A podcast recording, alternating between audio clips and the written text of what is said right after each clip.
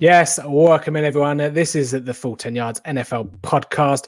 Buckle up those seatbelts and enjoy the ride. It's time for the NFL Week 12 review. Hey, we're rolling, we're rolling. We drive all game long. Stay tuned, man. We got something special for y'all today. You're listening to the Full 10 Yards podcast. To the 10, right to the 5, scooting in for the score. Touchdown. Yeah. Yeah, so welcome in one and all. This is the week 12 preview. You'll notice that there's no Mr. Sean Blundell, and he's watching his his soccer team, Aston Villa. Uh, I don't know what the score is. He might join us at some point later in the show, but who knows? That's the that's the joy of live television, isn't it? Um, but we welcome you all in one and all. We are here for you to to recap everything over the week week 12 uh, period. You will notice that we won't talk about the uh, the Dallas Cowboys because they actually had got a, a, proper, well and truly stuffed uh, stuffed turkey. But we, yeah, I'm, I'm, I can't guarantee that Mr. Voss won't talk about the uh, the Washington the Washington football team.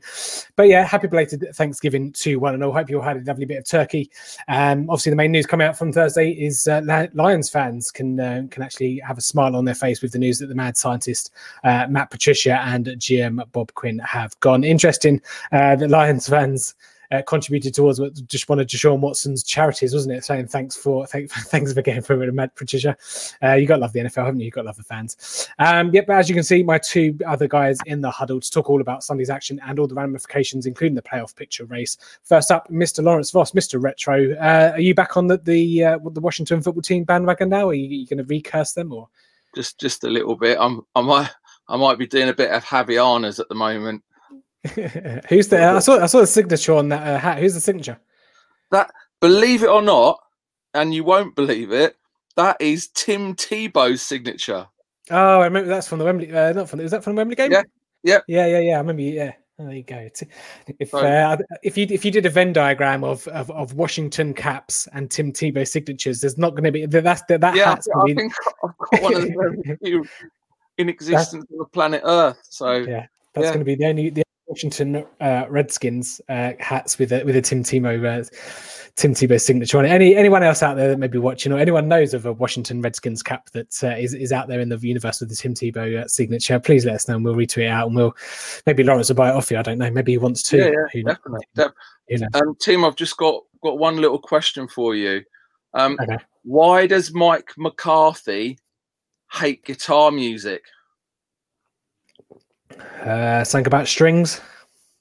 Because he doesn't like to play a Gibson. Uh, a Gibson. Yeah, yeah, yeah. Oh my god. Uh, come for the NFL analysis state for the Jakes, ladies and gents. Uh, plenty more that where that came from. But as you can see, top right hand corner of your screen, resident New England fan, a Nick Folk fan club member, no doubt. Uh, Kim Patson from the College Pod. Uh, obviously, quick costume change, similar ilk to uh, any Super Bowl halftime show. Um, snap up, snap, snap up anything nice in the Thanksgiving sales, Black Friday sales, because obviously it's a bit different over there for you, isn't it? I got this. That's about it. That's a, just a, a prop for, for the college football podcast, but New England won a game, so I am happy with Thanksgiving this year. yeah, there you go. Just yeah, just a little bit. Um, so yeah, like so. Uh, yeah, well, he's more happy than uh, than this this pile of crap here. But anyway, enough about that. Um, yeah, we're going to talk about the, the playoff pictures. Obviously, a lot of games going on in the NFL from week twelve with lots of playoff ramifications. Obviously, NFC West is being one, and obviously the huge cross divisional matchup between Kansas City and the Bucs, which we will get to. Um, yeah, if you want to get involved, comment, chat, uh, let us know. Get obviously we're depending on where you're watching. If it's YouTube, Facebook, or Twitter, contact us and and leave a message, and then any messages that come up through the show, we will put them on and discuss them if we do see fit. But appreciate you all joining us. And to say, if you are a, conventional podcast listener, where we are between your ears and not necessarily in between your eyes, uh, thank you for joining the ride. As I hopefully you got your seatbelts on because we're uh, we're about to get going. And we start off obviously game of the week. Um, Tony Tony Romo and Jim Nantz obviously on the call for this one. Tampa Bay uh, at home against the Kansas City Chiefs. Uh, Kieran twenty seven to twenty four in this one. What a first quarter! Um, yeah, give us what, what do we what do we make of the of the second half in this one? Because obviously the, the, the Kansas City Chiefs were 27 to 10 up uh, in the middle of the third after Tyreek's third touchdown uh, pass for the paltry 20 yards uh, compared to his other, his other two. But what, what did you make of, of the Bucs second half performance? Something changed in that locker room. Uh, and it's almost like what we see with Kansas City last year. Every playoff game they won, they were down 10 or more points at the half. That's a interesting fact about them. And Kansas City would always come out and readjust. And I think, you know, Tampa Bay did that. Look, my biggest problem with Tampa Bay right now is they have stacked every single position with talent upon talent upon talent. And I hate to say this, but they put a 43 year old man at quarterback. I apologize to any 43 year olds out there, but I doubt any of you are NFL quarterbacks. His arm isn't in it anymore. Bruce Arians, I don't know whether he's so ignorant to the fact of how Tom Brady's playing or Tom Brady's refusal to change, but he won't change the game plan to what made Tom Brady successful. Tom Brady has never been athletic, never had a big arm, Like the only two things that got Tom Brady to where he is now is an incredible football IQ and drive and fire to win. And he, he's he's not, you know, he's still got the fire, but he's not. Look, Bruce Arians' offense is a lot of flashy passes, airing it out. That's why Jameis went 30 for 30 because you put a blind guy at quarterback, he's going to have a lot of picks. Just how it happens. But Tom Brady does not fit into this offense either. He he is a guy who is known to dink and dunk and keep time of possession and chip away at defenses, and he hasn't been able to do that since he arrived at Tampa Bay. And this game is just another, um, you know, just another showing of that. I said that Tampa Bay were probably going to win. No, not Tampa Bay. Kansas City were probably going to win, and it would probably be close. It would probably be about three points in it, and there was three points in it. I love being right on Kieran's corner. but let's let's just look at the Buccaneers to start with before I start gushing all over Kansas City. Tom Brady was 27 of 41, three touchdowns and two picks, and they had 76 rushing yards as a team with Ronald Jones and Leonard Fournette in the backfield, you only ran the ball 12 times. We've said this every single week. Tampa Bay, you need to run the ball. You can't win games relying on a 43 year old's arm and no run game. You need to pound the rock, and they are not doing it. Ronald Jones and Leonard Fournette should have 15 carries a game each not 12 between them. It's just poor mismanagement by Bruce Arians. They've got these absolute stud pass catchers Mike Evans, Chris Godwin, Antonio Brown, Rob Gronkowski, uh, Brate as well. Scotty Miller is fantastic when he's been on, but they are not utilizing this team to its full potential. And I hate to say it because I hate the Chiefs for what they did to the Patriots for a couple years, put had us on strings, except for when it mattered. But you know, uh, Patrick Mahomes could have set a record 49 dropbacks this game, 37 completions, 462 yards, and three touchdowns. Everyone got involved. Their run game wasn't as, you know, impactful as I thought it could be. They only gave.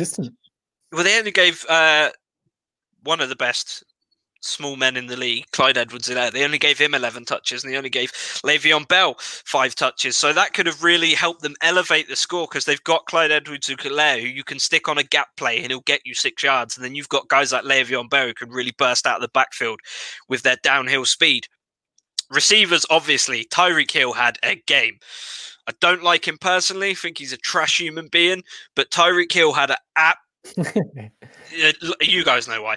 He had an absolute game this weekend. He was feasting 269, say it with me, nice yards and three touchdowns. He was just everywhere on the field. Travis Kelce as well, another guy. He's a tight end, but he lines up like a wide receiver, an absolute talent. 82 yards on eight catches.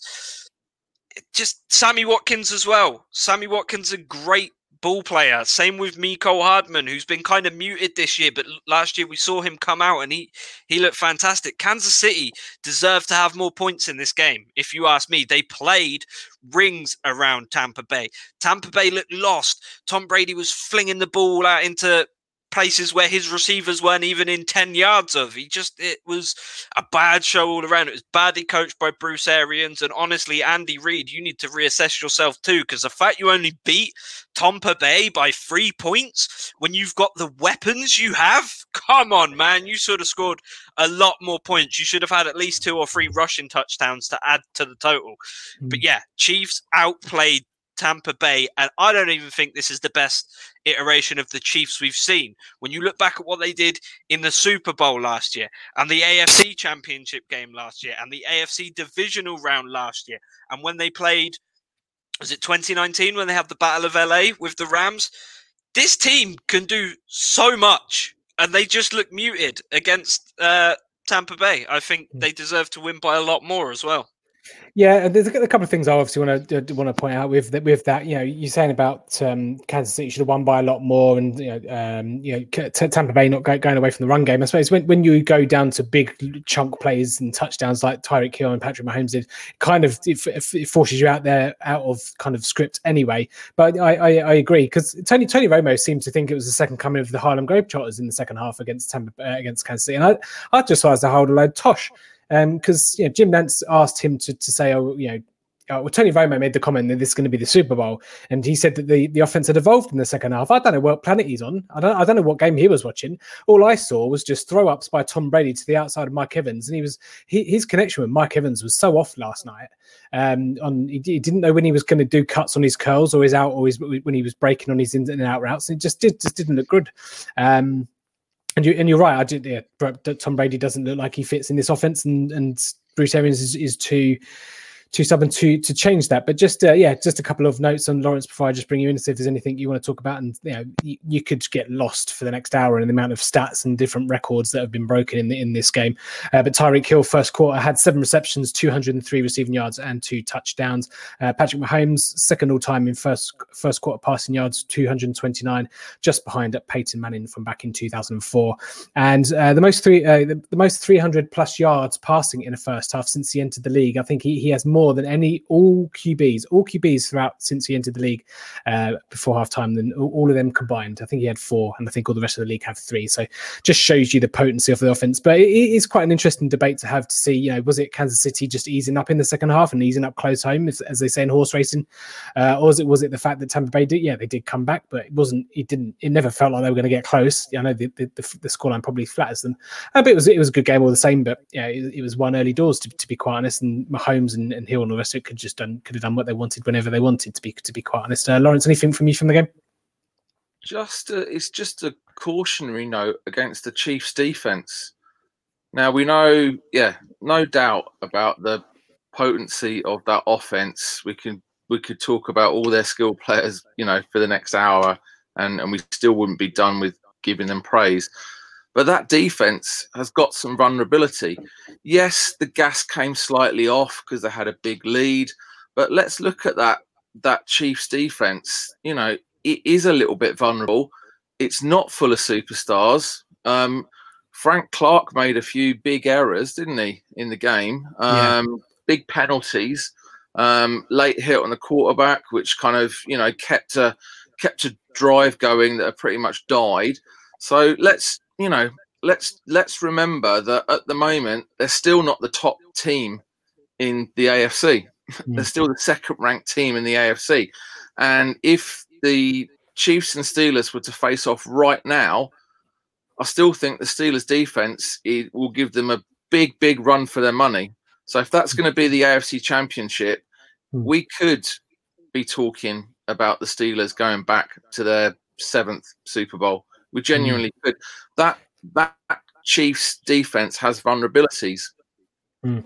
Yeah, it'll certainly be interesting So, if you give me a Steelers Chiefs uh, AFC Championship game, sign me up all day long. Um, but two teams, obviously, that will be hoping that that isn't the case uh, come at the end of January is the Titans and the Colts. Uh, of course, this is a, re- a, rematch of Thursday night football in Week Ten and the flipping uh, reverse, essentially, of the scoreline. I, I suppose Lawrence um, exchanged early TDs. I think on the first four drives. I think it was touchdowns on the opening four, uh, on the first four drives of the of the game. But um, you know, the, the, Colts couldn't keep up in the end, and um, the Beaver the Beaver Beaver is at it again. Yeah, I mean the this the the beaver. He's a he's a mutant monster beaver, isn't he? And he's he's he's creeping his way. Well, well, or like stomping his way into a into the MVP race as well. I mean, I was talking about Alvin Kamara being in the MVP race, but he's absolutely getting getting screwed like a um I I, I don't know what by Taysom Good. Hill. This Yeah. is Alvin Kamara had 67 catches two weeks ago, 67 catches in nine games. And now in the last two games, he's had one catch in those two games, albeit two Saints wins. And we're not talking about the Saints, but just kind of that MVP not being a quarterback. We were actually we're actually starting to talk about Derrick Henry in that you know in that potential MVP race. He is that significant to the team. Um, it was a you know big milestone for Henry. Reached five thousand yards. Um, you know, okay, it took him seventy three games, but we've got to remember here Henry took a couple of years really to adapt into his role. He only started four games in his first two seasons, and he actually averaged under 40 yards rushing in a game in, in his you know in his rookie season and his second season. He had his first thousand yard season in 2018, and then where he's absolutely started blowing minds is the last two seasons. And I think we've got to you know what whilst I know he's he's had a couple of dodgy games, we've got to give some big credit to Ryan Tannehill who's been using that play action passing game and he's been one of the most accurate quarterbacks in the last you know 1.5 seasons. I know he kind of came on late in um you know in 2019 but he's been highly accurate bar one or two games. I mean henry himself has 2797 rushing yards and 28 touchdowns in his last 16 games. Yes, ladies and gentlemen, he is averaging 107 yards a game and a touchdown since the start of 2019, which is just absolutely phenomenal considering all the ups and downs of what's gone on, the fact that they were the first team to have the big COVID outbreak, you know, all of this going on around him, and he's averaging 107 yards rushing a game for the last two seasons. I mean, I think really Henry's only weakness is his lack of versa- versatility. You're not going to be throwing passes to him. He's not an Alvin Kamara. He's, you know, he'd be lucky to catch about 20, 25 balls in a season, and that's on a exceptional season. In fact, he, he averages 8.5 yards receiving a game, um, and he's only caught just over 50% of his dump off kind of catches this season, which is a career low. So he is pretty one dimensional, but that one dimension that he's got is is mind blowing. You know, his three rushing touchdowns in the first half, along with another absolute highlight reel touchdown hookup between Tannehill and AJ Brown, who is looking is, is AJ Brown going to be an all pro? It's kind of borderline. He's he's on his way to an all pro season, I think. And and you know, you get into half time, they put 35 up, the game's effectively won. And that touchdown, um, the the Titans' fifth touchdown for Tannehill, that um, again, the kind of the fake the run and just ran in and kind of did his little flip in the air with the ball was a carbon copy of that two point conversion against the Ravens when every single defender keyed on him. I mean, for goodness sake, could someone just key on Brian Tannehill at the goal line, please? If, if, he does it three weeks in a row, that's just ridiculous. I, I'm going to go. I'll go and become an NFL coach and say, look, look out for Ryan Tannehill at the goal line, please. Um, I mean, this was a a Colts team that for a second week in a row were absolutely abysmal in the first half, and then they woke up in the second half, and they, they actually managed to outscore the Titans in the second half, bizarrely, but they failed on both the two point conversions that they got in their in their kind of second half touchdowns. If they would have got those two two point conversions, it actually would have been a one score game going into the end. It would have been a one score game. There would have been eight points down, but it would it would have been a one score game. So then when they go just over two minutes left, they go for that onside kick, and then AJ Yeah. Brown kind of eyes light up. The ball bounces perfectly for him, and kind of the the Colts kind of kicking kickoff team were just kind of going, what what what what just happened there? And then there's AJ Brown 42 yards later in the end zone for a touchdown. So it kind of flattered them a little tiny bit at the end with that score, but the Titans absolutely deserved the win. Um, one thing I would like to say is absolute best wishes to the Colts punter, Rigoberto Sanchez. He's actually having a cancerous tumor removed um, tomorrow.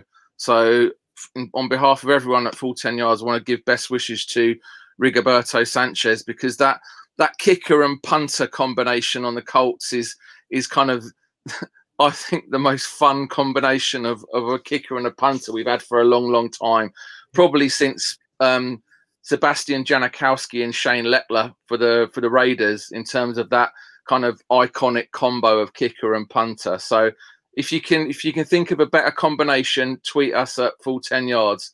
Better better legendary kicker and punter combination. So Tim, you asked me before this kind of what's changed in terms of the Colts and the Titans. So three weeks ago, Henry just about cracked 100 yards against the Colts, zero touchdowns. Last night, he had eight more carries, 178 rushing yards, and three touchdowns in the first half, and totally just stomped the soul out of the Colts defense. Interestingly, both teams are three and two. They finished November, both three and two, so exact same records. Looking at the remainder of the schedule, aside from the Steelers, the Colts have got three winnable games. And the week 14 game against Las Vegas is going to be a monster, monster game to see if either, ta- either team has got any real chance of going anywhere in the playoffs. Um, they do have two games against quite a resurgent Texans team, and they're going to need to win both of those to stand a good chance of going anywhere deep. Titans, they've got two challenges left in their season. They've got the Browns and the Packers, but they can realistically go 12 and 4. And don't forget, this is a Titans team that's done what in the last four years? Not a lot. Finished 9 and 7, 9 and 7, 9 and 7, and 9 and 7. Yeah. So, you know, they're, they're hoping to crack the, the magic fingers, 10 win barrier. Fingers crossed. Yeah, you know what I mean. So good, good luck, Titans fans, on trying to get to double-digit wins for the first time in in quite a while. Um, what what kind of what what were the big differences? I think between the two games. Colts running back Jonathan Taylor, the rookie, who's got just over 500 yards this season, was missing because of COVID, and that kind of meant that the Colts running game was pretty non-existent. They they had a shocking 2.7 yards a carry. Hines and Jonathan Wilkins, who was supposed to have a good game because I put him on my DraftKings teams, but he absolutely the bed um, failed to get over 30 yards. Two rushing touchdowns were by Jacoby Brissett, who is the I can't think in living memory, probably aside from Tim Tebow, of a legitimate starting NFL quarterback who's actually transformed from a starting quarterback into a short yardage back. That's, that's, that's, that's, that's, straight out of the uh, Jordan Howard textbook, isn't it? Yeah, just absolutely bonkers. Um, so, yeah, it's these two teams are kind of there and thereabouts. But I think the the combination of of Ryan Tannehill, AJ Brown, and and the Beaver are have just got that bit more quality, and I think it's possible. I guess that they could meet up in in a wild card game somewhere along the line. It could be they could make it a third game, and it, and, and I, and I say by the time it gets there, it could still be a toss up. Mm. Yeah, so, I think one big one, one, one big difference for me between the two games, obviously Javon, uh, not Javon Kinlaw, DeForest Buckner, um, obviously 49ers link there. DeForest Buckner wasn't in this game either, and they, I think they they missed quite a lot of guys on the inside, which allowed Derrick Henry just to curb stomp the to, to curb stomp the Colts. So uh, that was a, a, big a big difference for me. But yeah, yeah, yeah, Titans winning, and that one, as you can see on the bottom of your screen there, all the stats that you need to know. Uh, obviously, the Week 10 meeting was 24-17 to the Colts in Nashville, but so like I say, the the Titans uh, re- reversing the favor back to uh, the Colts on their home turf. Derrick Henry, uh, like you mentioned, Lawrence, 281 rushing yards in the two matches against the Colts. Uh, you know, not historically, but you know, normally a, a, very good rush defense. This on the on the season, I think obviously the two games against the Titans where they've given up the most rush yards is quite easy, obviously, to see why when you've got the Beaver running the other way. Um, and like I say, yeah, AJ Brown uh, touchdown yards after the catch, 69. Say it with me, nice uh, touchdown. Uh, loads of YAC on that one. Obviously, you mentioned there uh, uh, special teams touchdown at the end there. To give us give them the spoils. Uh, we continue on then to the rest of the AFC.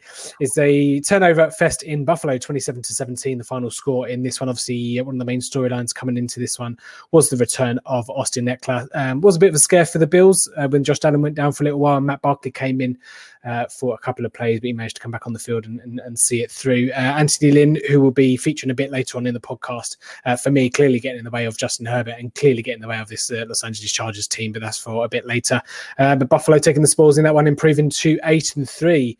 But Miami, seven and four, are right there behind them after their win against the hapless Jets. Obviously, twenty to three in this one after smashing them the game before when Ryan Fitzpatrick was uh, was started once again, twenty four to zip. Tua out, obviously out with an injury, uh, an injury in this one. Uh, two touchdowns in the game to the tight ends, Mike Gesicki, lovely touchdown, and uh, Adam Shaheen as well. They both found the end zone, but yeah, straightforward stuff there for Miami over in New Jersey. And then moving on to another AFC team that, fell flat on their face, uh, and that you could have as many analogies if you like. But the uh, the Las Vegas Raiders, um, for lack of a better word, just didn't didn't turn up to Atlanta. They must have turned up to another stadium to play to play their NFL game because they certainly didn't go to Atlanta and Georgia and play in the Mercedes-Benz Dome. Um, the Falcons rolled the Raiders here, forty-three to six. Not no one, and I mean no one saw that one coming. Even Falcons fans didn't see this one coming. So certainly not by 37 points.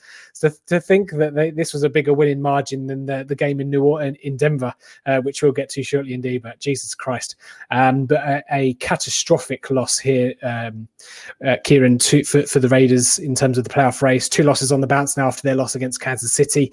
Um, but, the, the, the striking thing, and the thing I can't put my finger on, is how good they even looked in defeat last week against Kansas City Chiefs and just how inept and how tr- how awful how awful they were uh, in in in this game here.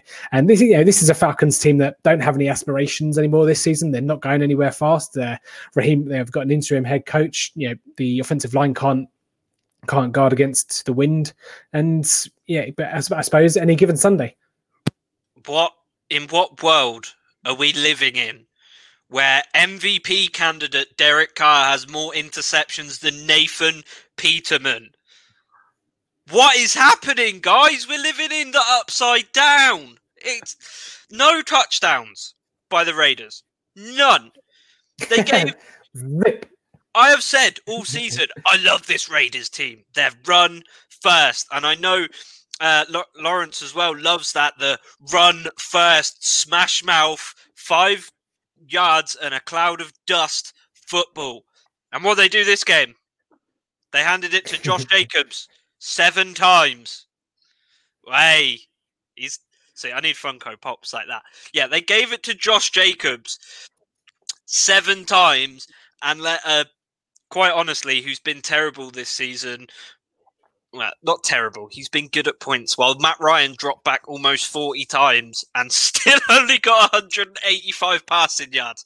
I could do that if I dropped back 40 times. But no, the the uh, the Falcons are all over him. I don't think anyone saw this game going the Falcons' way. No, like you said, the Falcons fans themselves they they show up in their arena league looking uniforms that look terrible, and then they play a game like this, which really shows that maybe getting rid of Dan Quinn has been the best things they ever could have done. And uh, sorry to so- uh, Scott Olson there in the chat, getting nothing for his fantasy team with Josh Jacobs. I really feel for you there because he's on my fantasy team as well. But yeah, the Raiders have a ton of weapons and just the refusal to use them yesterday.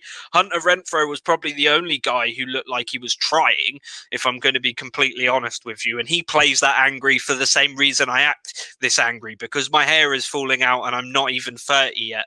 So those what the what the Raiders I think need to do in this this week uh, is they need to sit down and they need to reassess this game because this is a game where everything went wrong for them.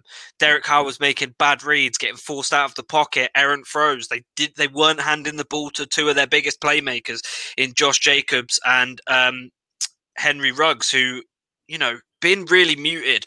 He came out to all this fanfare thinking look, it was a very Raiders pick. They picked him because he's fast, but then he hasn't lived up to that potential. You've got a guy like Henry Ruggs who can take the top off any defense in the NFL, and he's just, you know, he's not getting the targets he should.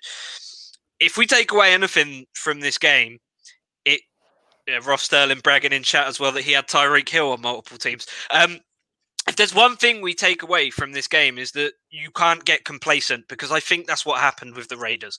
They come in against a terrible Falcons team and thought we're going to trounce it, and that happens. I'm not. I'm not saying Josh Gruden is a guy who gets complacent. Uh, Jon Gruden, sorry, Josh Gruden. I'm not saying Gruden is a guy who gets complacent or, or really lets standards slip like that, but it appears he did this season. You could even tell when you were seeing on the sidelines and his frustrations and the players' frustrations. This isn't the same Raiders we saw beat the Chiefs, not by a long shot.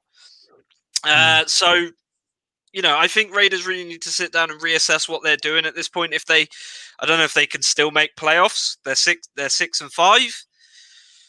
But oh, that, that, brings me that brings me actually quite nicely on. Obviously, I'll, I'll just round out with the Browns. Obviously, the Browns just I, I, I say squeak past the Jacksonville Jaguars. It got hairy for a little bit, but um, yeah, obviously being able to rely on the run game and Mike, Glenn, Mike Glennon was quite plucky and was quite boisterous uh, in, in defeat. But I, you know, they probably just made it look a bit um, yeah because if they did were, were trying. But um, yeah, I don't know if you would. I don't, obviously Sean might join us a bit later on, but I don't know if he would he was ever worried at all. I, I know I had him in a big last man uh, the Browns in a big last man standing uh, competition. I was a bit uh, I was scratching my head a little bit when they started scoring touchdowns, especially uh, that one down to the left on the left hand sideline from um, I can't remember. It was the one that made the diving catch. I can't remember who it was now, but uh, the dive dive for the end zone. Um, Collin Johnson, wasn't it? Um, no, not Collin Johnson. Tyler Johnson. One of them. Any and Johnson. Collin. But, was Collin. Yeah, it was Collin. That was it. Yeah, he, he looks a star, by the way. Um, yeah, so obviously Browns will get the win as well. But um, you know, obviously the Bills now the number four seed. We talked about the Bills. They're number four seed. Obviously Tennessee have the head to head over them. Browns number five seed. Dolphins number seven seed, and the Raiders number nine. Do we do we do we think the Raiders make the playoffs? Uh, like say, uh, Kieran, they're kind of a they're, they're on the outside looking in in the n- number nine spot at the moment. Obviously Baltimore still to play as well. Um, we, you're out of the four which of the four, which of the four teams, Bills, Browns, Dolphins, and Raiders, do you think will go furthest? Honestly, I think Bills because from this season, the beginning of this season, I said I almost think they're a Super Bowl team and that you could lock them in for the Super Bowl. Oh, Kansas yeah, City Chiefs have played way better than I expected this season. I thought they'd kind of have a Super Bowl hangover and couple that with no preseason and things like that. But yeah, I, I, I think out of those teams, probably Bills have the potential to go the furthest, but Miami have been so disruptive. They they have gone in against teams that they have no business being in there against and looked absolutely stellar. Which is actually the problem I had with the Browns in this Jags game is that the Browns are a very good football team. Let's make no mistake about that. They are a very good football team, but they really do they really excel at making terrible football teams look competent and I don't know how they do it with the amount of talent they've got. Mm. Uh, and then, yeah, Lawrence, just a quick, quick one from you. Which one do you think? Uh, there's a really, was a really stupid question to ask, uh, Kieran. Really was it was always going to be the Bills. Um, so a bit of unbiasedness from you. What, what, do you, what do you think? I, I, it's, it's a little slightly controversial, but I think if the Miami Dolphins stick with Fitzmagic and and kind of just kind of just let Tua kind of just learn on the sidelines. This could be a, a Dolphins team that has a kind of once in a decade bonkers season. I really, I, I, I just that defense is playing out of its skin. The secondary, you know, Andrew Van Ginkel, my new favorite linebacker in the league. You know, I'm I'm I'm loving watching the Dolphins. Okay, let, us not talk about the Jets for more than five seconds, but you know, this is the Dolphins are a legitimate team, and they've they've got kind of they've got some weapons around them.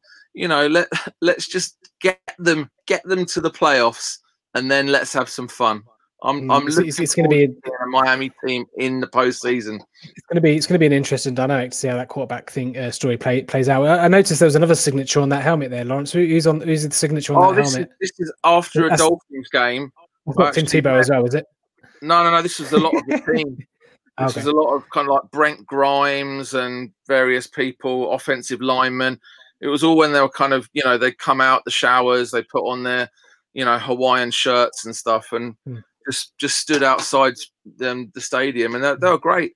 Should, um, get, should get a job with, with uh, JSA, Lawrence.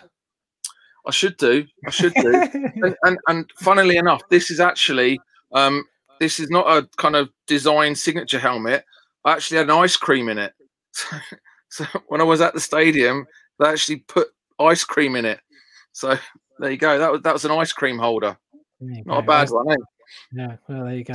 Um, yeah, like, like, Ross mentions there, we'll learn about more the Dolphins in week 14 uh, when they play the Chiefs. Uh, that's obviously one that's uh, coming up on the horizon, but we'll certainly look forward to that in a couple of weeks, to two weeks time now, I suppose. Um, okay, let's move over then to the uh, the the NFC uh, playoff picture. Um, this is, I mean, it's a bit brutal. Uh, the Saints and Broncos played a, a football game, and n- no sense of the word of, of, quarterbacks on the field or on the papers or, or anything like that. But Kieran, um, I've kind of themed this the NFC section. I don't know. I don't know what you're doing with your hands. Oh, I see. Yeah, we'll, we'll come to you in a minute. Um, I've kind of named this section. There's quite a lot of NFC teams that kind of have question marks over their future quarterback. But obviously, we'll we we'll start with the Saints and the Broncos game.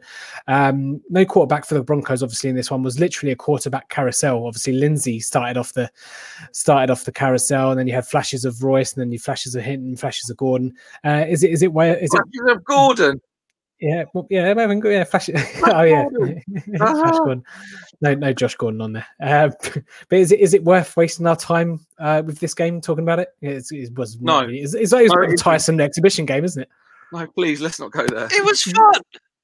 It was ridiculous. It was fun. I, I, was hoping Sean um, gets on the line because he was getting rather irritated with my um, commentary after every drive. I was I was posting Hinton's stats on the um, on the full ten WhatsApp group, and and it was you know incredible that he got to half time with with zero completions. Yeah.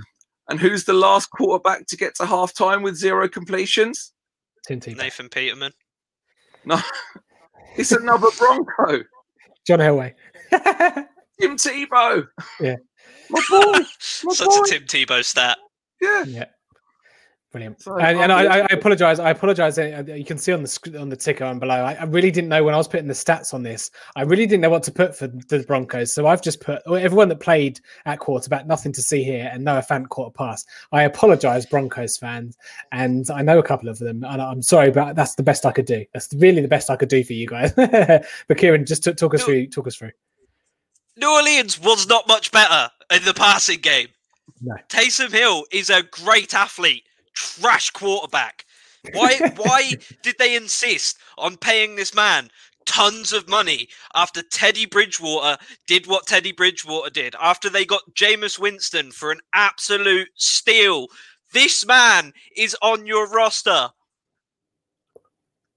And you still play pe- yeah, and you still play a Mormon out of Brigham Young University to try and run an offense he is woefully unequipped to handle. Two W's later, the Saints fans have got the number one seed and they're sitting pretty.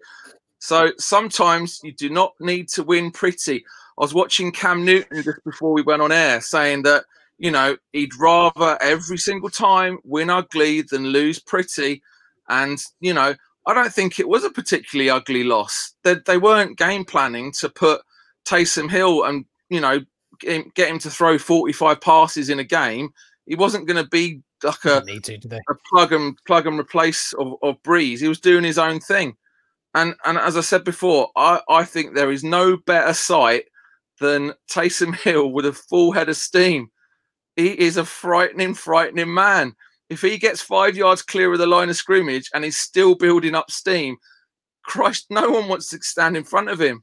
He's fun to watch. Absolutely fun to watch. Yeah, he's not he's not a gifted quarterback in the traditional drop back 1980s Dan Marino sense. But this is 2020. This is the COVID year right. of 2020. Anything goes. Here's, here's, here's, a question then. All right, so swap quarterbacks on both teams in that game. What's the what's the result? Put Taysom Hill on Denver and put Cherry, uh, on his Cherry Hinton. Then whatever his name is, Kendall Hinton, uh, quarterback for the Kendall Hinton for the uh, for the Saints. Who, who wins the game? It's closer. It's probably nine nil. Nine nil. Oh, yeah, it probably would be. be nine nil to the Chiefs. It's still. There's still. The, nine nil to the Chiefs. They're not even playing. The Saints are still going to win, but it would have been closer. It would have been closer. Go on, Kieran. Sorry, we're, we're interrupting. I mean, I, uh, uh, I suppose the good, the funny thing is we have something to talk about in this game. I, I mean, it's not necessarily the football on the field, but it's quite funny, isn't it? I look. I people give me so much crap online because I do not think Taysom Hill is a good quarterback.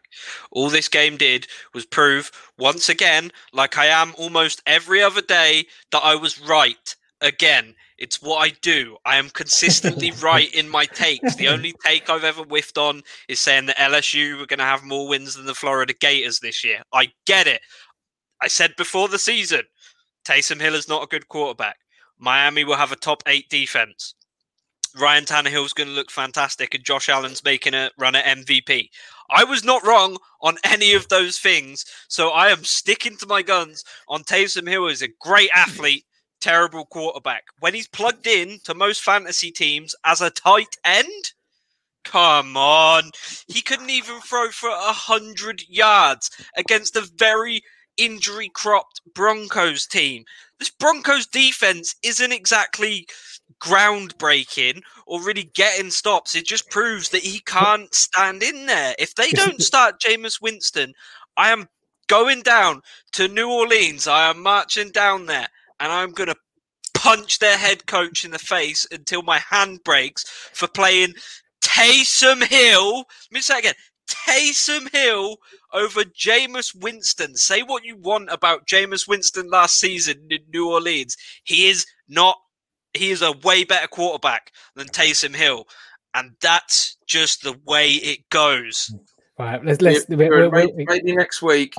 um, you know, you can up your game and show a little bit of passion next week. Yeah, absolutely. You've been so flat this evening. Yeah, talking talking of the Denver Broncos defense, yeah, it wasn't exactly the Super Bowl fifty one, was it? Um, but yeah, just just a couple of notes on this one. Kendall Hinton, funny enough, and I'm surprised you didn't come up with this one, uh, Kieran, or you didn't mention it. Kendall Hinton has actually thrown a touchdown pass more recently uh, than than Taysom Hill. T- uh, Taysom Hill's last touchdown pass was thanks to Sean, obviously in the uh, in our in our team, Sean Tyler come up with this one. BYU Taysom Hill, 2016 is the last time he threw a touchdown pass, and Kendall Hinton threw one at Wake in 2017. So um, Kendall Hinton finishing one of nine as uh, yeah Lawrence with all his fingers earlier. Uh, two interceptions for 13 yards, and like I say, uh, Noah Fant uh, with the only reception, and even over I think half of that was over was YAC, wasn't it? um, yeah, not not pretty. Um, but yeah, you have to feel obviously Drew Lock's come out and said that he owns the mistake, and obviously they didn't wear masks. So um, it's, it's, an interest in the differences, and I'm not going to get into the Pittsburgh Steelers uh, arguments right now about you know being screwed over and all the rest of it by COVID. That's that's for another podcast. That's for another debate, maybe in the off season to, to once it's all set, said and done. Uh, but we will move over to another to the NFC North. Lawrence, you have got the Packers who trounced the Bears. Um, quick word on, on the Packers' performance, and obviously Trubisky in at QB at this one, uh, and then well, kind of what's the what's the long term plan for for the Bears at quarterback? Because Nick Foles obviously isn't the answer. He's come out, he's obviously injured, and Trubisky clearly isn't the answer because he got benched for Nick Foles um, early on in the season. So yeah, give us give us uh, the Packers' performance, and then your thoughts uh, of of the QB yeah, situation. I mean, it's it's kind of one of these games I don't really want to dwell on or spend too much time on. That that narrative about Aaron Rodgers bouncing back immediately from a poor performance is is an absolute truth. Kind of one of the biggest truths in the NFL. He he has an absolute nightmare, and then he has an absolute dream game following up. Four touchdowns, zero interceptions. It didn't even have to go into fifth gear. He was kind of in in third, going into fourth he didn't even have to step into fifth gear at any point because the the lead was so big at one point. Um, you know, we've got to give credit to the Packers running game. Aaron Jones and Jamaal Williams, what a fantastic pairing. And and you know, talk about even Stevens, both had 17 carries each. We talk about, you know, we talked about kind of what was the the downfall of the the Raiders, that lack of running game. What was what really made the difference in this game yes, Aaron Rodgers had a had a you know pretty stat line, but this this came down to the Packers establishing, keeping hold of the football, keeping long drives, and giving the ball to Aaron Jones and Jamaal Williams. 163 yards between them.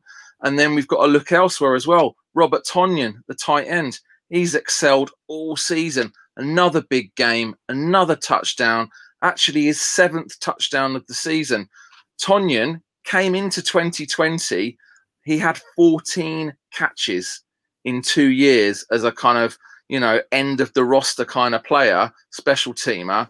He's now caught 37 out of the 42 balls thrown his way this season, and he's having he's having a really really good season. So, and and fantasy wise, you know, never too expensive. You know, it's it's just a, a lovely little pickup, Robert Tonyan. So, you know, his price will go up now, but hopefully people have had some good value from him to date. Um, you know, stats can be very, very deceiving. Mitch Trubisky actually outpassed Aaron Rodgers by over 30 yards. Um, but you know, that that that's not a true. You know, it doesn't depict how how good he was on. on he also he also had 17 more attempts. yeah, I mean, let's let's kind of let's kind of gloss over that. Um, and yeah, I mean, the, the reality was most of those yards were gained in the fourth quarter after the Bears were trailing by 31 points and and it was you know it, it was all over. Even David Montgomery had a had a half decent stat line his first 100 yard game. Yes, it was kind of helped by that 50 plus yard run. Um, that's always going to help any running back stat line. But he had 143 yards total um, and a receiving touchdown. So, you know, not a bad performance from someone who has, com- you know, completely underwhelmed in in almost two full NFL seasons. Um, it's it's really it came down to the Bears defense that has been bending I mean, you look at their last four losses has been by a combined 30 points. So they're losing by just over a touchdown a game. And then boom, the the Aaron Rodgers show turns up and they that, that defense that was bending finally broke. And those two garbage time touchdowns by Trubisky made the stat line look, you know, it made it look like it's not a blowout. It was a blowout. It was an absolute blowout. Um, those two scores, you know, flattered to deceive. Bears, just just like you were saying, Tim, in terms of missing a big defensive lineman, Bears missing Akiem Hicks absolutely showed up. Um, they allowed the Packers to have possession for almost 38 minutes. The Bears defense managed zero turnovers. Khalil Mack and the entire defense was held sackless um, as the, the Packers um, had the game in the bag with a with a whole quarter still left to play. And in fact, it was that bad for the Bears defense. They didn't even manage a single quarterback pressure in the entire game. Ooh. This is the Bears defense, not a single quarterback pressure. So, you know, we all know the line now five and one to five and six for the Bears. This is going to cost Matt Nagy his job at some point. I mean, I, I was reading about him what he what he said after the game, saying that every freaking coach on the staff, every player better wake up. I mean, this is a bad sign, I think, of a coach who's kind of on the on the verge of a nervous breakdown. And and to answer your question, Tim, neither Nick Foles or Mitch Trubisky are the future of the Bears. Um, at the moment, the Bears have got about as much swagger as Paddington and their defense is lost in deepest, darkest Peru. Maybe if the hmm. entire team all have a marmalade sandwich before their home game against the Lions, they can end that five game skid. I mean, you look Trubisky, 26 and 19 in his in his career, three and one this season. Again, completely deceptive statistic. He's not a he's not winning 75% of his games. On paper he is, but you know, yeah. that that's just a bonkers stat. Foles is actually a 28 and 27 on his career. So he's a he's a he's just above 500 as a as a career quarterback and he's 2 and 5 this season. So neither of them are the answer and I think the Bears unfortunately are going to limp through the season if they get, you know, one or two more wins and somehow scrape an 8 and 8 season. It's not going to help them. They're just stuck right in that kind of like middle of the road mire, and you might as well you might as well crash and burn from this point onwards and try and get a better quarterback in the 2021 mm. draft. Mm. They're not going to they're not going to want to admit to doing that, but no. they might start thinking about doing that. You know, mm. considering that their season is pretty much written off now. Yeah, and uh, Kieran, we'll just come to you. Obviously, just quick thirty seconds. Obviously, you are a college guy. Is there any any particular quarterbacks in this class that's going to come out next season that they should maybe look at? Obviously, they're not going to be in the tank for Trevor Stakes and um, uh, Justin Fields, and probably not going to be high enough enough. But uh, you know, is there is anyone else maybe they should be kind of watching some some tape for to to get maybe get excited about? I think Kyle Trask out of Florida would be a very uh, very good choice. He's a big guy. He'd fit that sort of offense. The only problem is he, he tends to, uh, when he, he doesn't find a receiver, he tends to just tuck the ball and take off as a runner. But, you know, that can be coached out of him. Uh, him or Zach Wilson out of BYU. I think those two are very gettable options for the Bears at mid first round. Both guys playing out of their mind this year and obviously would be good pickups for the NFL. But if. Mm depending on how their record shakes out, I don't know how high of a pick they're going to have. Yeah, no, they have to see see if they win any more games, and certainly what their the motivation is to win any more games uh, from here on out. So, okay, let's round out then. Quick five minutes for the rest of the NFC. You can see the scores going there across the the bottom of the screen. Uh, we'll start off in the NFC West. a couple of late kicks here, deciding a couple of games with three the three teams uh, involved. San Francisco with a Robbie Gould uh, late one to beat the Rams to sh- shake up the NFC West, twenty three to twenty, the final uh, in this one. Very physical game in this one. That Kyle Shanahan said beforehand he wanted to get physical in this one with the run game, uh, and that's what they did.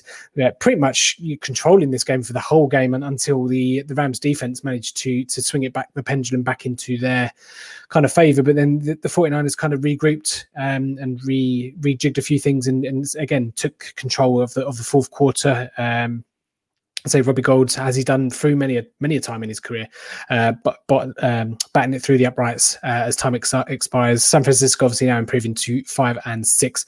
Seattle obviously playing tonight, but obviously now all teams two two wins with the win, wins within the, each other. Um, so pick the bones out of that one. Quick word: uh, who, who do you reckon wins the West, Lawrence? One word.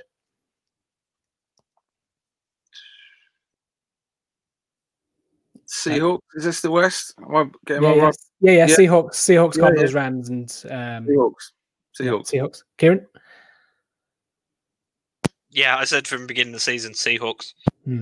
Yeah, it's it's an interesting one, isn't it? I think I think this is a kind of division where obviously San Francisco were the I think they were the favourites coming into the season. Then it was kind of Seattle's to lose, and Arizona made a play on with by beating them, and uh, and then it looked as though Arizona uh, were going we're going to make kind of a charge, and then the Rams obviously were top coming into this one uh, after their win last week. But uh, maybe it's all going to come full circle, but maybe surely not the 49ers from from that position. But they are getting healthy. Obviously, return of Deebo Samuel uh, and Richard Sherman on both sides of the ball there, and uh, amongst others, obviously helping to their cause.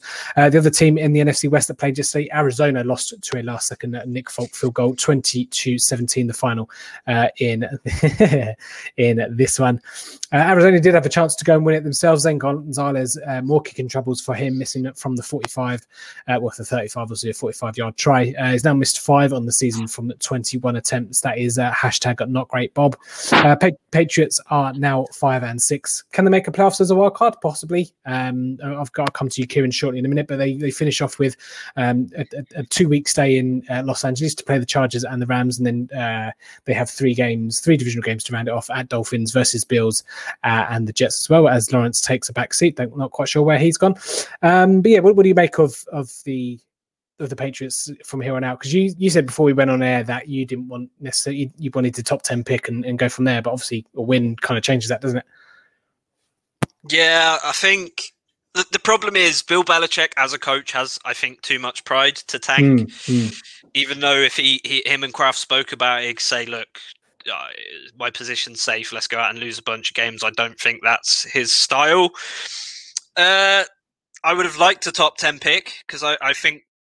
But here's the problem: we never do good with our first round picks. The last good first round pick we had was Dont'a Hightower, mm, and he's a mm. defensive guy. So we really struggle.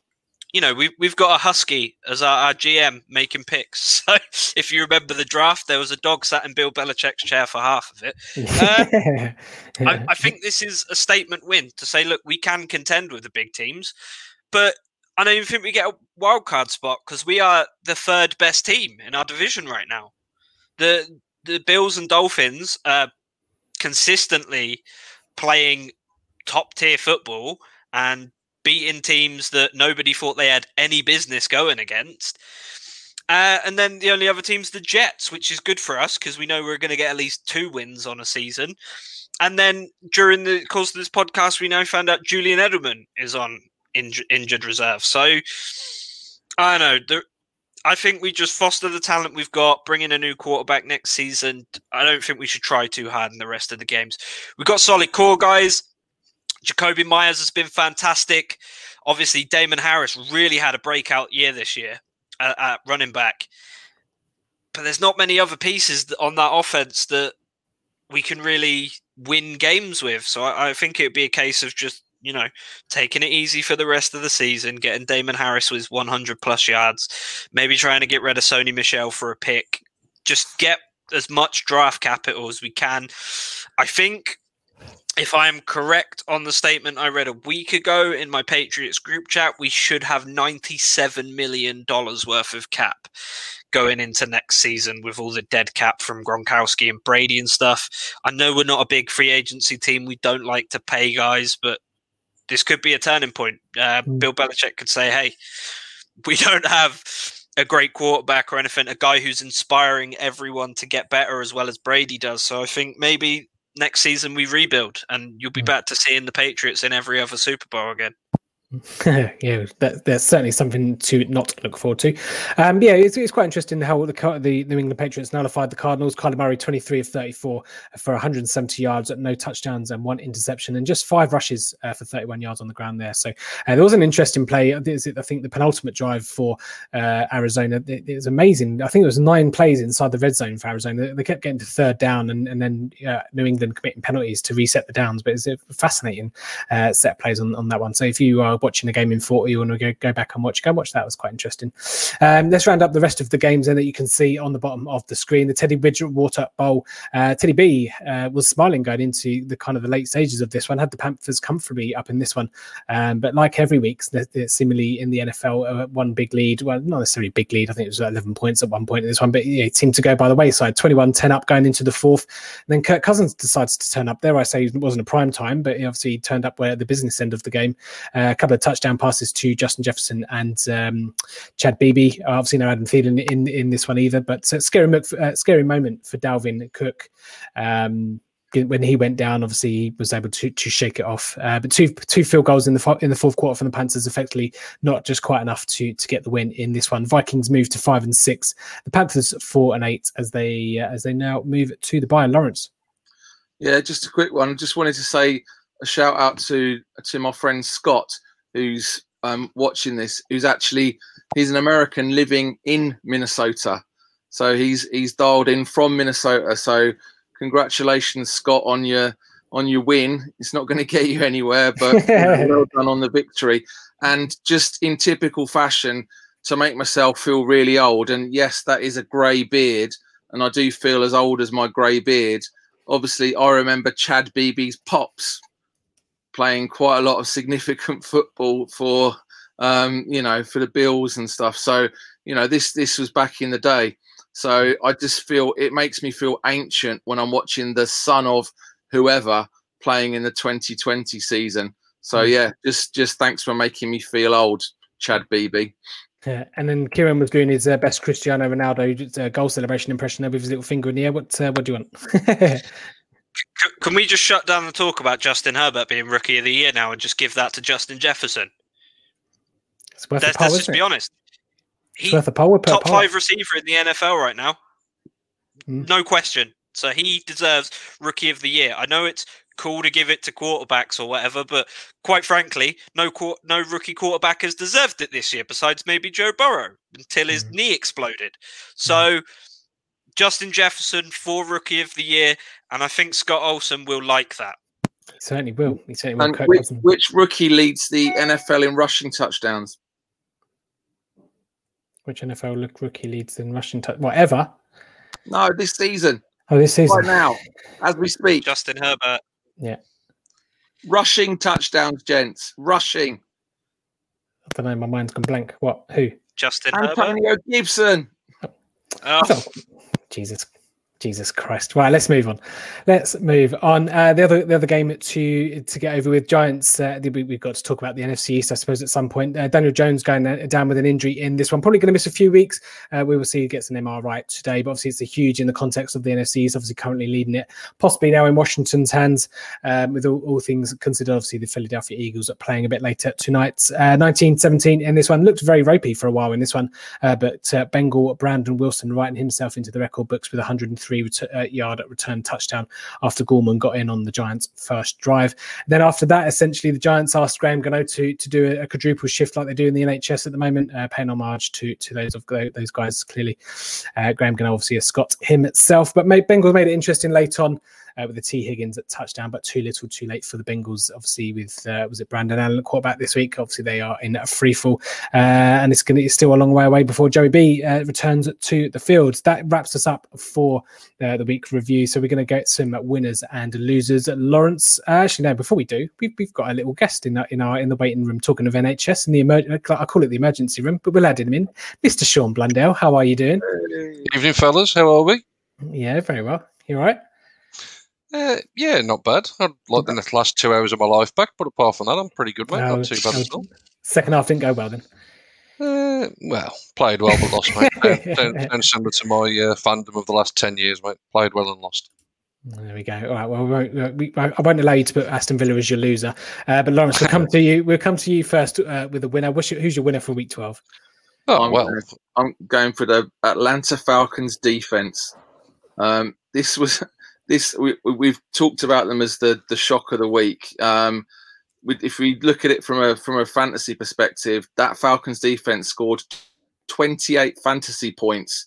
Anyone who predicted that, honestly, they deserve a some sort of special medal. Um, so, what was really important for the Falcons D is they they managed to kind of wrap a watertight tourniquet around the, the kind of their collective wounds that they've they've had over the course of the season. And um, it's really interesting. Head coach, um, interim head coach Raheem Morris is actually now four and two um, since taking over. So you know there, there's there's hope. There is hmm. hope um, in in Atlanta. Um, you know they they allowed under seven points for the first time this season, whilst putting up their biggest total. Raiders turned the ball over five times, had just 13 first downs, and had the ball for um, about 25 minutes. Biggest Falcons win for over half a decade. And the momentum swinger in this game was the 69 yard interception return um, for Deion Jones, the linebacker, that gave them a, a 20 point lead early in the third quarter. Um, the Falcons have got the weapons on offense if if Julio Jones can somehow manage to get on the field, um, and they've now proved they've actually got a bit of a defense. So yeah, um, loving a loving a bit of Falcons defense this week. Um, and my other one little extra um, winner that I'll chuck in there, and it's kind of obvious, is the all the fans of the Detroit Lions. yep. So yeah, we we talked to, talked a bit Big earlier ones. about the um, all the um, fans donating to Deshaun Watson's charity, and they're all donating amounts of thirteen dollars, and that thirteen dollars represents the amount of wins that M- Matt Patricia had in um, what was it, forty three games. Thanks. So thirteen wins in forty three games. Considering he's from the you know the the Belichick tree, um, it's been an abject failure in Detroit, an mm. absolute mm. abject failure. So I know that the the the Lions owner has said that they're going to really do their work um, in terms of getting a a new head coach. But they've you know whoever gets that job has got a tough tough ask. Yeah, they certainly do indeed. Kieran, we'll come to you. Your winner, uh, your winner and loser are the same team. I see. Yes, the my loser more strictly is the Levi's Stadium to be specific. Uh, but yeah, San Francisco kind of bounced back a little bit this week. They, you know, I I think Nick Mullens is a good quarterback. I'm just going to put that out there. I think he could be a starter given the right system, but he, they showed up. Nick Mullens, you know, did what he did. He managed the game. He moved the ball, and they managed to pull off a win, missing half their team. Deebo Samuel looked fantastic, though, as always. That kid can just clear ground when he picks it up and takes off with the ball. So, yeah, good, good win for the 49ers. Maybe keeping themselves relevant until they get some more starters back. But it, honestly, uh, the scariest part of this 49ers team is that they might get a high draft pick now, which is uh, disgusting thought with how much talent they have. Mm. Yeah, that remains to be seen. Just before I hand it over to Sean to, uh, to utter his first words uh, in, on the NFL podcast, I'm just going to give him my winner to Jeremy Chinn. I don't know, usually give a defensive players uh, any love, but two defensive touchdowns and back-to-back plays for the 2021 rookie uh, pick. Um, certainly give a bit of a bit of love to to some defense for over there in Carolina. And I tell you what, put, put a good QB. Um, no disrespect to Teddy B, but you put an elite level quarterback in, in that team. The Carolina team's going to go places. Um, everyone kind of scoffed when they picked every every every draft pick in in this season's uh, NFL draft went went on defense. Everyone kind of raised an eyebrows, but yeah, it could be could be an interesting um, interesting way. But Mr. Blundell, we come to you finally. Who any winners and any, any winners and losers for you this week in week twelve?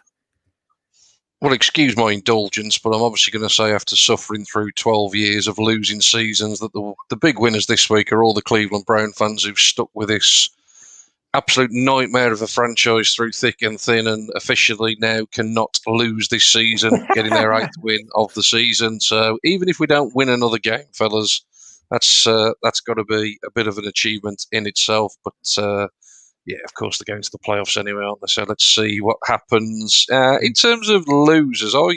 I, I want to call out Sean Payton as a bit of a loser, which is very strange for a team that won and won convincingly. But I can't believe we sat through a game on Sunday night where the two quarterbacks combined for less than 100 yards. And obviously, I haven't been listening to you boys early, so you may have discussed this. But if I was Jameis Winston, I'd be sitting on the bench wondering to myself, what on earth am I doing here? Because you had two guys, and obviously, I'm, I'm taking absolutely no blame here onto the, the, the poor receiver from the Broncos who was thrust into this. I mean, he was just set up to fail. And to be honest, actually feel in some ways great for him because he'd have probably never gone on the active roster. So he's going to have made a bit of money. He's all of a sudden become a bit of a household name and a celebrity overnight. And good luck to him in the future. He went out there and he battled hard. But Taysom Hill, Jesus Christ, if, if Drew Brees doesn't get back quickly, I'm sorry, I know the Saints have won the two games that he hasn't been playing, but they are going to seriously get caught out by a better team. Um, you know, and if I was Sean Payton, I'd be seriously considering getting Jameis Winston onto the field. Yes, we know that he, he obviously can turn the ball over, and it'd be a bit of a bold move when Taysom Hill has come in and won two games. But I'm sorry, they are not going to win games against decent opposition in January.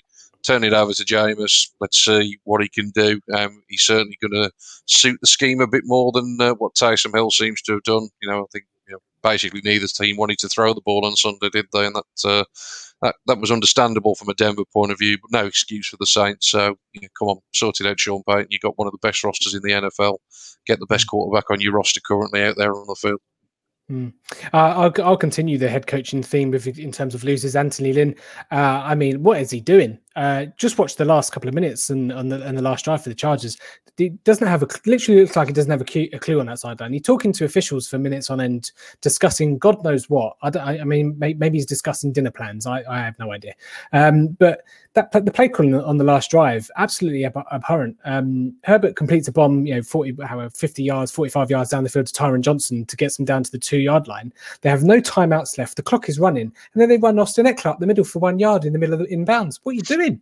And then hmm. eight second, eight, eight seconds left. They didn't take do two shots to Mike Williams, stops the clock with two seconds to go, and then Herbert goes to line up in the shotgun, comes goes under center, takes the snap, and the, the offensive line just don't know what's what's going on. They're going backwards. They run in, they they trample all over Justin Herbert and could be in a serious injury there.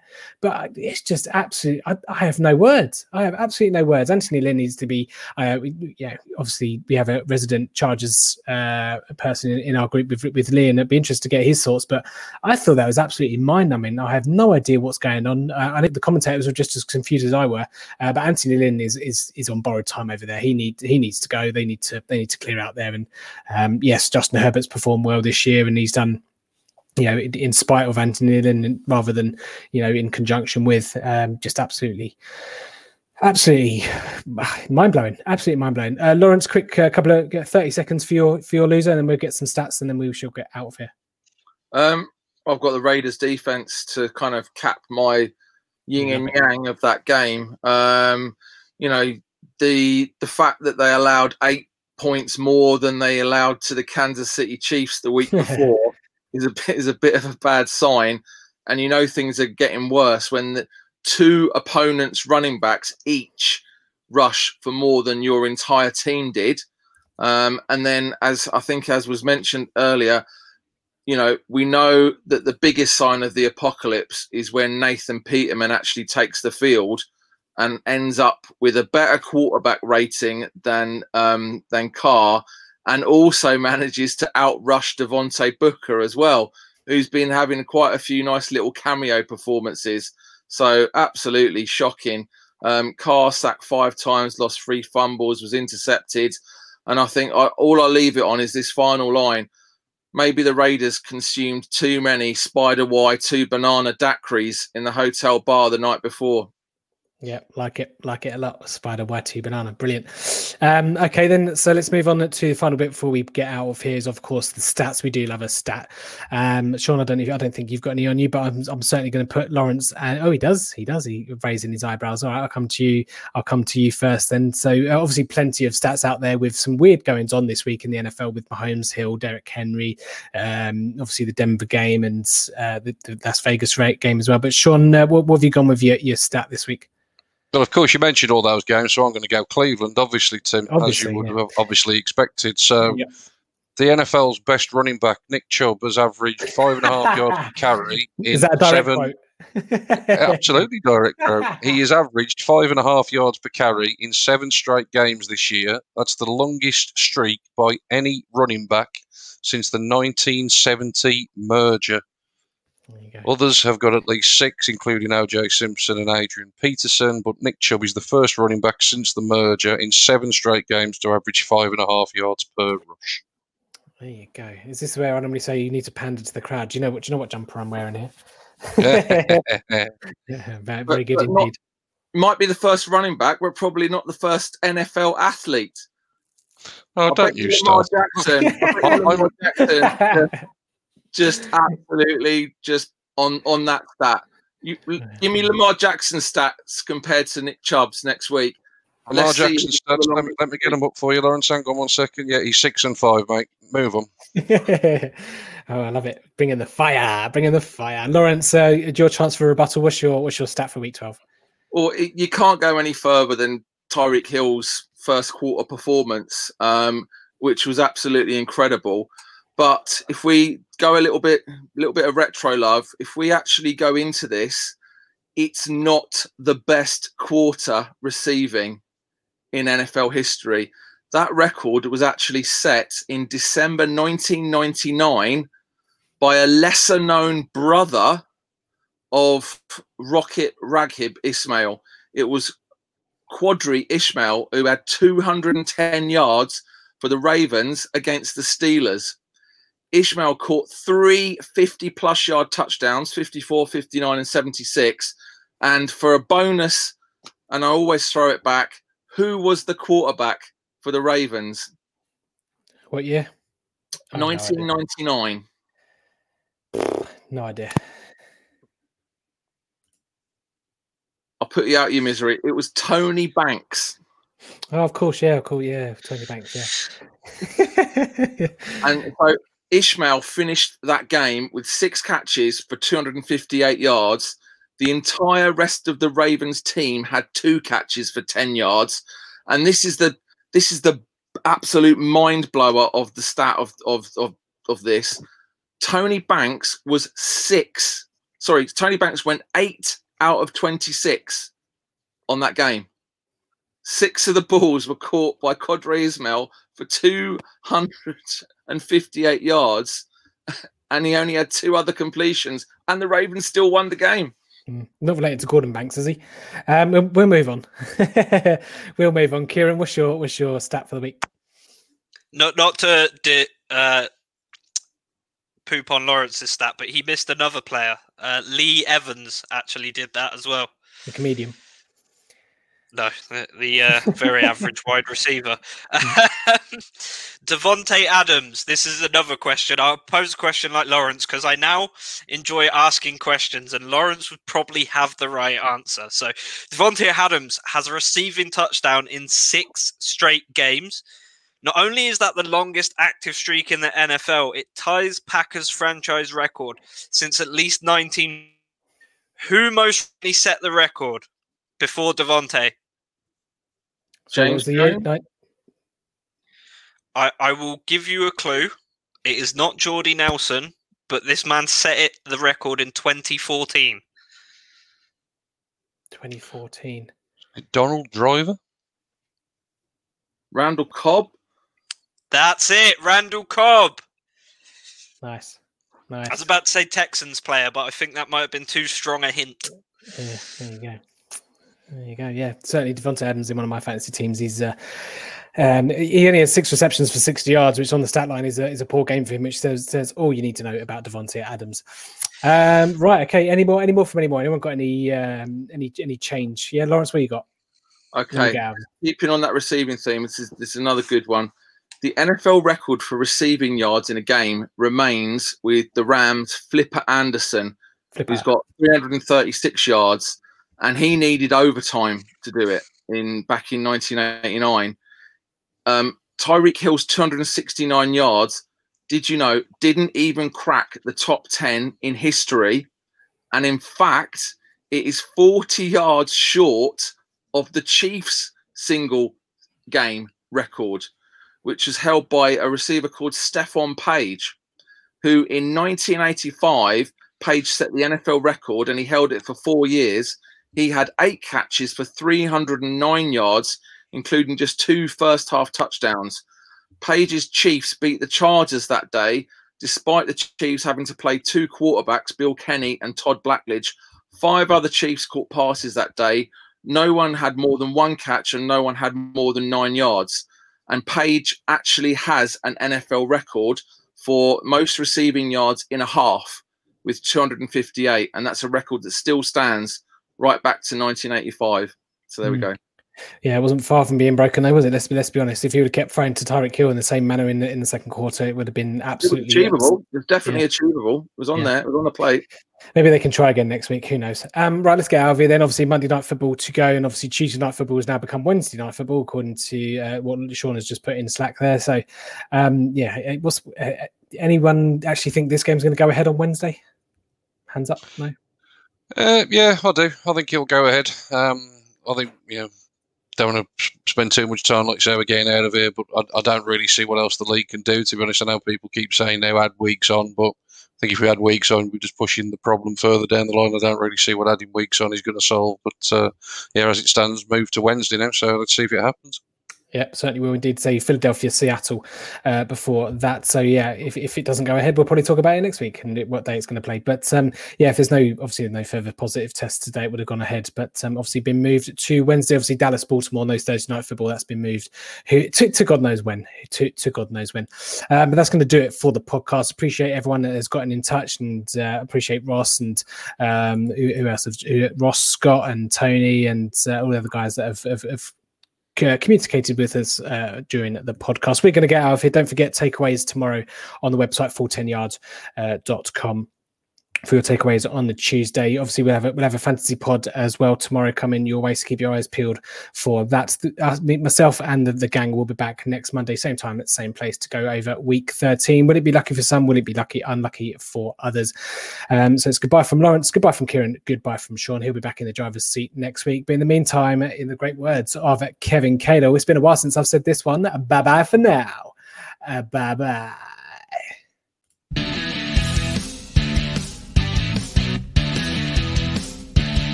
For listening to the Full 10 Yards Podcast. Follow us on Facebook or Twitter at Full 10 Yards or email the show full10yards at gmail.com.